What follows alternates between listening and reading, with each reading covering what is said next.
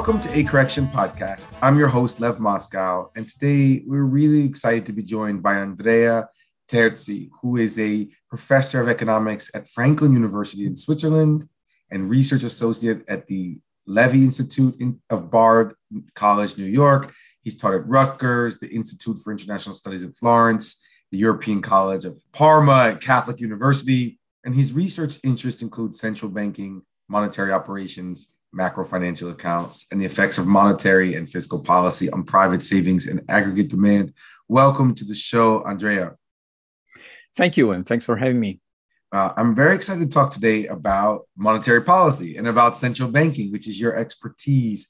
So, what I'd like to do is just start with a really basic question, but what is monetary policy? Uh, yes, and um, I'll begin with a statement. Um, Monetary policy is uh, primarily the power of the central bank that issues this, the national currency to set the cost of that currency. So let me explain what this means. And um, let me start with what uh, the central bank does or central banks do. The central bank is an agent of the government uh, pursuing goals in the public interest.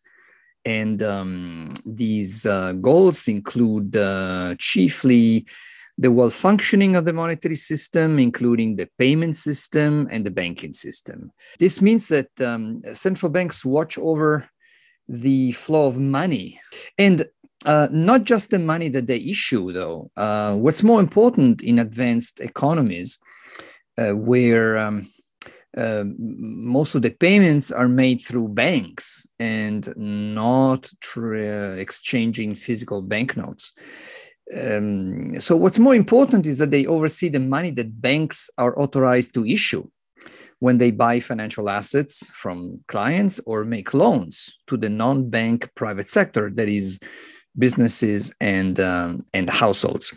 Central banks also manage the payments between the government and the private sector um, such as public spending uh, taxes uh, sales of treasury securities, um, interest payments paid on those securities.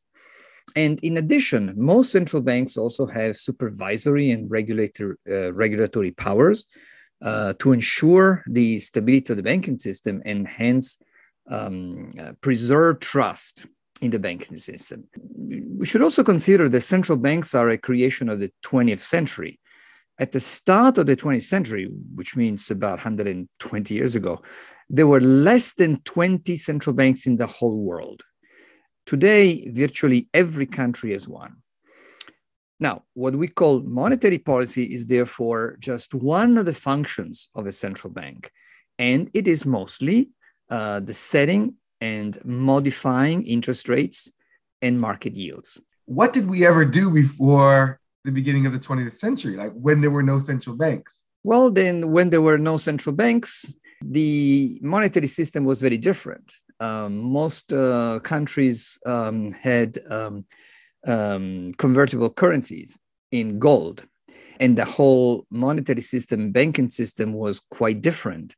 The, the need of having a separate agent uh, called a central bank uh, occurs with the um, extension or the the creation of non-convertible currencies in the um, second decade, third decade of the 20th century, and after World War II, um, the, uh, the the system be- begins to be um, close to what we experience today, um, despite all the differences, of course. Um, and uh, central banks become key uh, in, in uh, agent in the um, supervision of the monetary system. But just to be clear, because it goes back to something you said a minute ago, are central banks the creators of money or are other banks creating money? I guess my question is how does money actually get created? They clearly issue uh, banknotes and um, uh, which they trade with banks. Uh, and they also create electronic banknotes, so to speak, uh, that are balances uh, of banks at the central bank. Just like you and me may have an account at the bank, banks have accounts at the central bank. So, um, um, uh, so, so, the money that central banks issue is uh, can be seen as a uh, n- nothing much different from an IOU that you or I could issue uh, when we promise a payment to someone, uh, with the big difference that uh, the IOU that you or I issue is not very likely to be accepted by others as right. a means of payment, but it is in the um, uh, in the con- contemporary monetary system when it's issued by the central bank uh, for many reasons. And one being that uh, we can always use those uh, banknotes or uh, those balances uh, to pay anything that we owe to the government, including taxes, including fines, including anything, or, or, or paying for public utilities. Um, so we, we know that we can use them to, to pay the issuer of the currency. I see. So let's go back to that's clear. Let's go back to the question of how you set interest rates, which, as you said, is the is the price of money. Do central banks tell all of the banks, okay, you must have your interest rate at two percent? No, not exactly. Um, they set the interest rates on the money that they issue. Consider this: if you issued uh, cards, say cards, that everybody needs and can only get from you. And if you had a legal monopoly of issuing such cards, you would inevitably also have the power to set unilaterally the interest rate for lending those cards. And you would not have to negotiate with the borrowers. You just impose any price that you wish you think it's fair or good for the economy or good for you um, so you just set the price and uh, of, of, what you only can provide. The, the central bank does the same. They issue the national currency and they can set the cost for borrowing it with one difference, as I said, um, because central banks do not lend to people. You and I do not borrow from the central bank. So central banks set the rate for lending to banks. And this is because banks need the national currency every time they need to settle payments on behalf of their depositors. Um, and once this interest rate is being set, banks will then transfer that interest rates to clients with markup.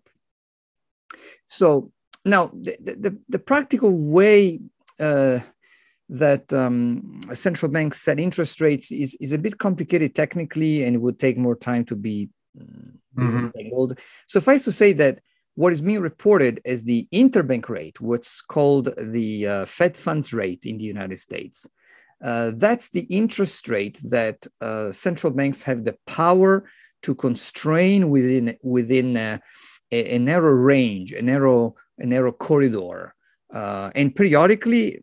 And there's no regularity here. The central bank modifies that range, and the rate that banks pay when borrowing money will increase or will fall. Um, and this rate, which in, in, the, in, the, in the United States is called the Fed funds rate, uh, will spill over uh, on, on, on, on the whole financial markets. So maybe we can go into more detail there. I mean, is that going to determine the kind of rates we're going to pay for a car loan, right? a loan for a house, or Yes, oh. yes, yes. As the as the central bank is is going to increase or uh, reduce um, the interest rate that banks pay to the central banks, they will adjust the interest rates that they ask their clients when they make loans.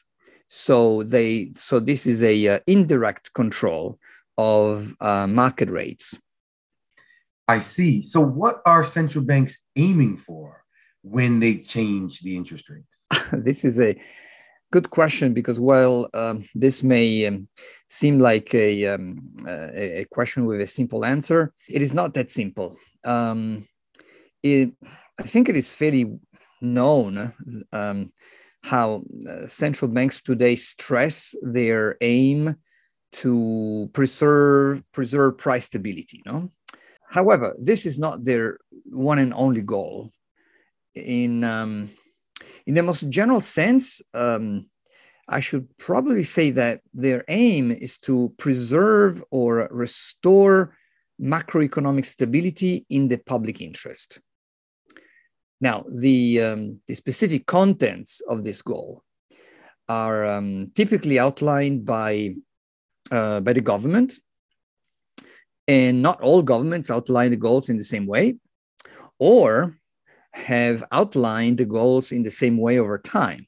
Plus, central banks have some room for interpretation, so to speak, and uh, as they uh, as they act without the need to uh, get prior approval from the government or Congress, although of course they are and remain uh, accountable to the legislative or executive branch of government. However, price stability has become a, a, um, a primary goal assigned to central banks in the last mm, 20, 30 years. And um, the idea that this is a, uh, a primary goal for central bank is based on the notion that um, uh, inflation, uh, runaway inflation, rampant inflation, uh, causes um, deep economic malaise, including um, rising inequity and ultimately economic stagnation.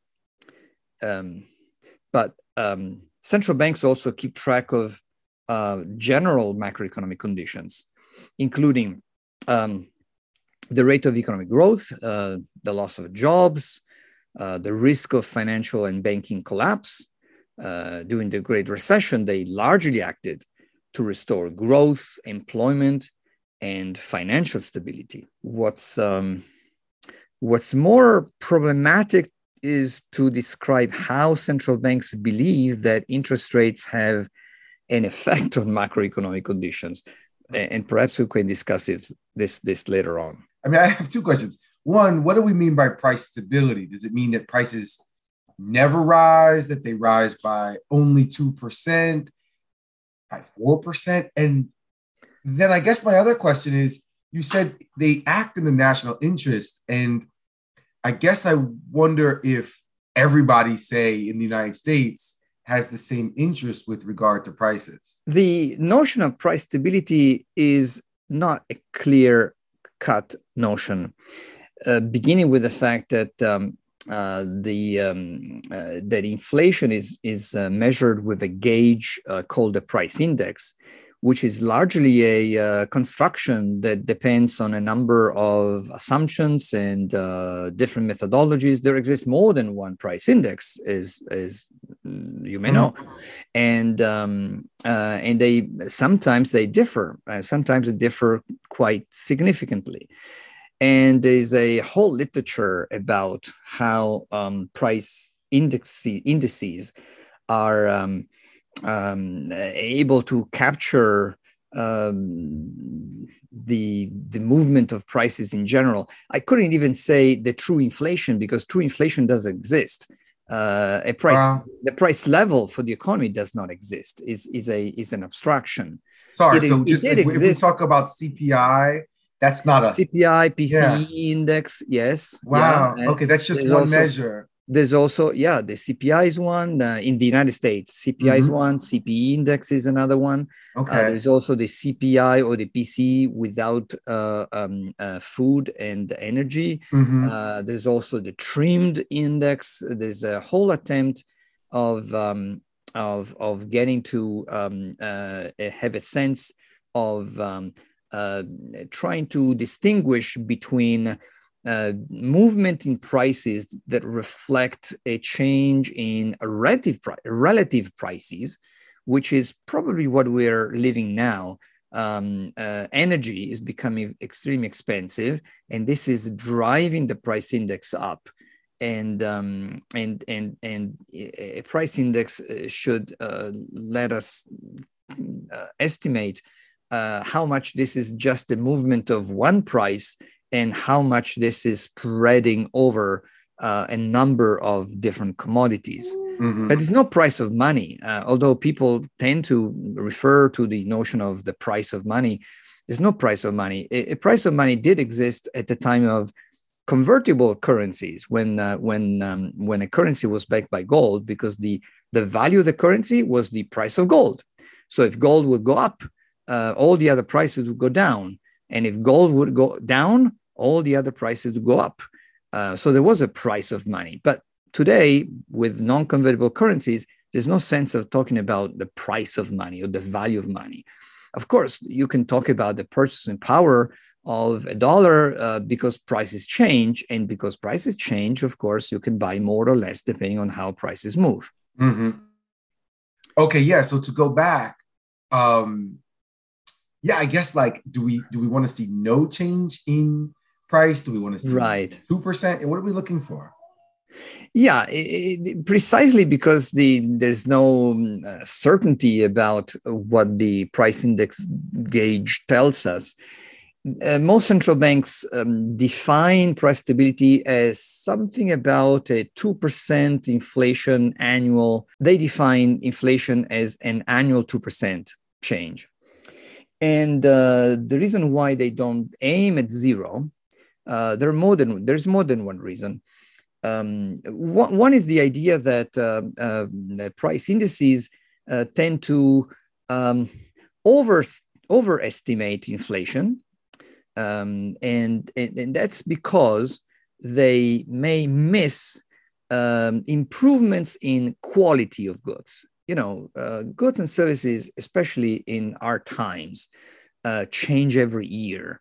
Uh, think just think of uh, technological devices um, um, uh, constantly change and, and, new products come in uh, come into into the market. So um, this change in products, this change in quality, is raising a, big challenge to anyone who uh, wants to uh, measure a price index.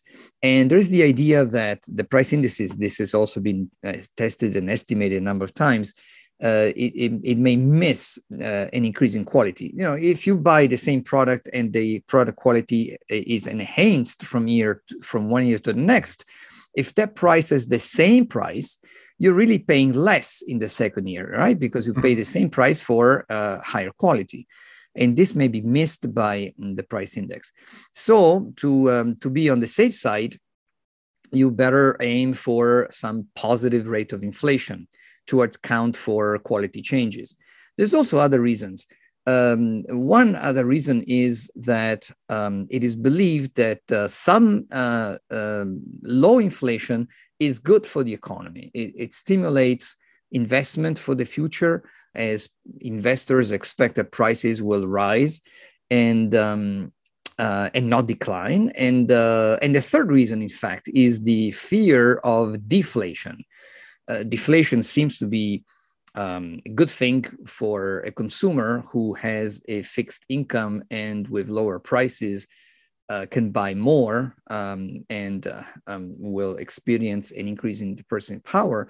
But from a macro point of view, this is not true because every price is somebody's income. And when you have deflation in the economy, you, you also have a decline in incomes.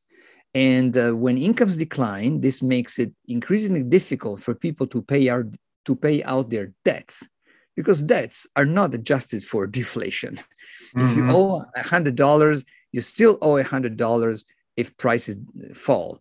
And if prices fall and your incomes fall, uh, debts become more difficult to pay to be paid off. Right, and I guess that brings me to the other question. I mean, the reason I ask about national interest is that as somebody who has, say, $100,000 in college debt, I can imagine that my interest would be 3% annual inflation because I'd like to see a little bit more. And yeah. some, you know, maybe a lender has a different interest. So, can we really speak of national interests? We can speak of uh, national or public interest for the central banks in, to the extent that uh, they uh, aim for uh, macroeconomic stability in the sense that I that I said earlier in in in terms of uh, maintaining a a, a, um, uh, a good rate of growth of the economy, high employment in general, and um, but controversial point because I myself believe that a central bank should move their interest rates the least as possible. Um, uh, the experience of central banks in the in the last uh, well in the last 10 years has been to keep interest rate uh, close to zero which um, um, i think was not too bad. Uh, but uh, pr- uh, prior to that central banks were quite keen on modifying their interest rates every time they notice um, some change in expected inflation some changes in the um, in the unemployment rate, uh, and, um, and and that is possibly a, more destabilizing factor than a stabilizing factor. But you know, this is a question that is you know the uh, uh, that is, being discussed among economists. Yeah, it's a, it's a very interesting question. Um, maybe we can talk a little bit more about it. I, because my next question is going to be about the global financial crisis that occurred, you know, in, in, in 2008. And we spent a bunch of time talking about it in my 12th grade political economy class. And as you mentioned a couple of minutes ago, one of the responses of the world's central banks was to lower interest rates to near zero. And so I'm wondering what impact you think that's had on on let's talk about the, the, industrialized economies and how that changed how the global financial crisis changed the way that central banks operate in general yeah the the recession of uh, 2008 9 and the the depth of that recession um, caught central banks by surprise.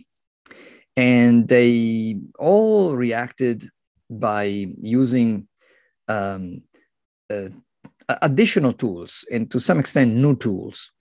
The, the one that has caught the most attention is what is called quantitative easing. Um, and, and, this is when central banks make um, massive purchases of financial assets with the aim of absorbing so many securities from the market in such a way that the securities left in the market go up in price and hence pushing down market interest rates. So it is a additional um, push for lowering interest rates because you're you know uh, I said earlier that typically central banks only control the interbank rate, the Fed funds rate. Mm-hmm. With quantitative easing, they try to push down interest rates across the board more directly without waiting for the uh, spillover effect um, in, in the markets, but acting directly in the in the financial markets. They, they, they did this also to temporarily remove assets of no market value from private banks' balance sheets, uh, especially at the beginning of the Great Recession. And um, there, there have been other changes as well and um, the, uh, the, the way to conduct uh, monetary policy after the um, the global financial crisis was called uh, unconventional monetary policy or non-standard monetary policy. And one question today is whether the way to conduct monetary policy will go back to what it was before the 2008 crisis or has changed for good. Um, then the other tool was to uh, push uh, interest rate to zero. Uh, and again, that was um, uh, based on the notion that, uh, and here we come to the question of how they, you know, maneuver interest rates. The the notion that by lowering interest rates, you make um, borrowing cheaper, and um, this should sup- support um, spending is uh, people should be uh, increase their spending if borrowing is cheaper. Uh, this doesn't always work. In fact, it really works um, because if um, uh, if the expectations of households and businesses are poor, um, no matter how low interest rates go, um, uh, business will will not invest. See, so what do you think about the question of to you know to what extent the global financial crisis changed monetary policy permanently? You you mentioned that before. Do you think there's been a, a permanent shift in the way that central banks operate? I think it uh, uh, it did change uh, monetary policy in a more profound way.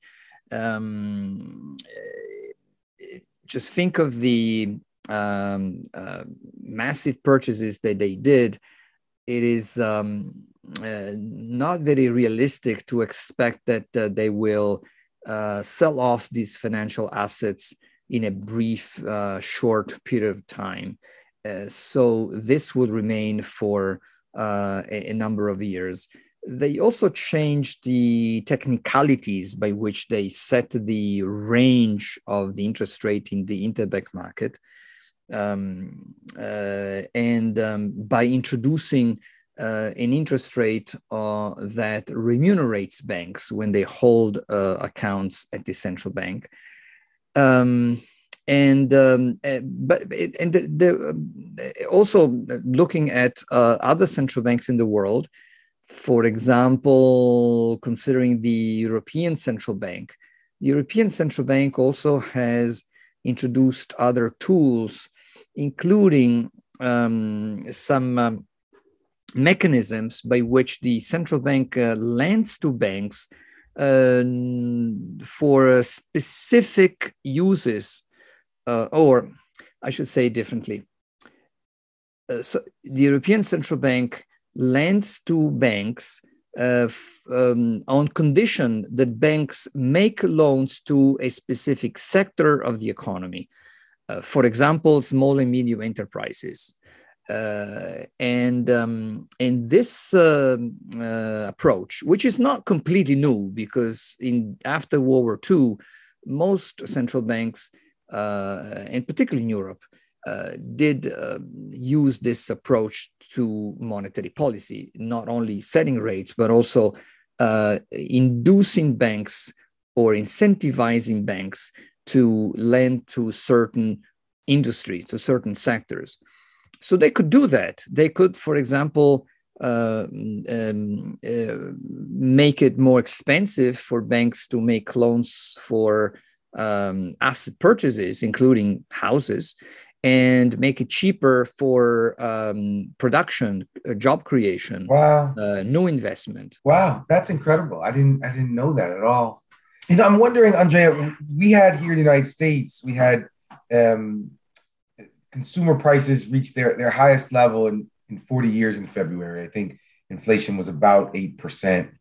I'm wondering and and I know it's high, you know, across the world. Actually, I don't know. I don't know if it's yeah. this high, but it's it's pretty high across the world. So I'm wondering, um, you know, there's been a big debate between, you know, the folks here who supported Larry Summers' reasoning that um, excessive stimulus was going to lead to lots and lots of inflation, and other folks who thought, you know, maybe there'd be some inflation, but it'd be transitory. I'm wondering where you come down on that debate and why it matters, if it matters and two, what you think central banks should be doing broadly and what you think Jerome Powell ought to be doing here with interest rates. Uh, yeah, um, today inflation means um, mainly uh, one thing: the the rising price of oil and energy worldwide, and the increasing cost to supply stuff for for many reasons. Uh, partly because of the post-COVID situation, partly because of uh, the um, uh, consequences of uh, the war in Europe. And um, the problem is that rising prices can, in fact, uh, trigger a, a recession as uh, consumers, um, uh, you know, for example, if you consider consumers who will have to pay an increasing amount of money for some expenses that they, that they can hardly cut in the short run, uh, energy, um, uh, gasoline. Um, um, this will squeeze the um, uh, spending on other goods and services and will have a consequence on the domestic economy. Um, you're quite right. Inflation is not a single country's phenomenon uh, today. Uh, prices are rising worldwide, although at different speeds. So even for example, I don't know, Switzerland that has a traditionally very low inflation rate, in fact, had um, declining prices recently, um, has wow. quickly adjusted to a between two and three percent now. uh, and probably um, uh, pointing higher. Um, the thing is that we, we've not seen inflation about 3% for many years. Uh, the last big episode goes back to the 1970s. And, um, and that episode um, left um, uh, a memory. Um, the memory is that the Fed killed inflation in the United States. Uh, at the time, prices were rising around 10% per year by drastically raising interest rates. So the idea is that raising interest rates is the only answer. What happened was that um, the, the quick rise in the cost of money, um, that was the 1980, 1981, 1982, uh, caused uh, significant pain throughout the whole US economy. Um, and not only the US economy, also developing nations, including business failures and dramatically higher unemployment. And eventually, you know, once you kill the economy, you also kill prices. Eventually, all this removed pressure upon mm-hmm. prices and inflation came down. Th- this is a story that also has been told differently, I should say. Uh, stressing instead um, how much the decline in inflation then was due to the decline in commodity prices, including oil in the 1980s. But nevertheless, the, the central banks seem, seem to be attached to a simple model that works like this. To reduce inflation, you need to lower the spending of households and firms. And if the cost of money goes up, they will find it more expensive to borrow and spend. So rising inflation requests moving interest rates up. And this is why today central banks are considering raising rates or have already raised rates in response to rising prices. But there is one big problem with this. Um, if inflation is mostly caused by rising prices of oil that are largely maneuvered by the big oil producers, namely Saudi Aramco, there is little that higher rates at home can do except worsening a recession, uh, especially if they are raised um, uh, significantly and uh, rapidly. So I believe that central banks will will I don't know if I believe or hope, but I believe and hope that central banks will pay lip service to this and on the whole refrain from a steep increase in interest rates. So will we'll see some interest rates increases, but hopefully not too much. I, you know, I, I also may add with a, uh, a, a famous quote from from one former member of the board of the U.S. Federal Reserve, uh, Daniel Tarullo, who stated that the U.S. Fed does, in quote, not at present have a theory of inflation dynamics that works sufficiently well to be of use for the business of real time monetary policy making. End of quote. Wow. So we hope for the best and wish ourselves luck.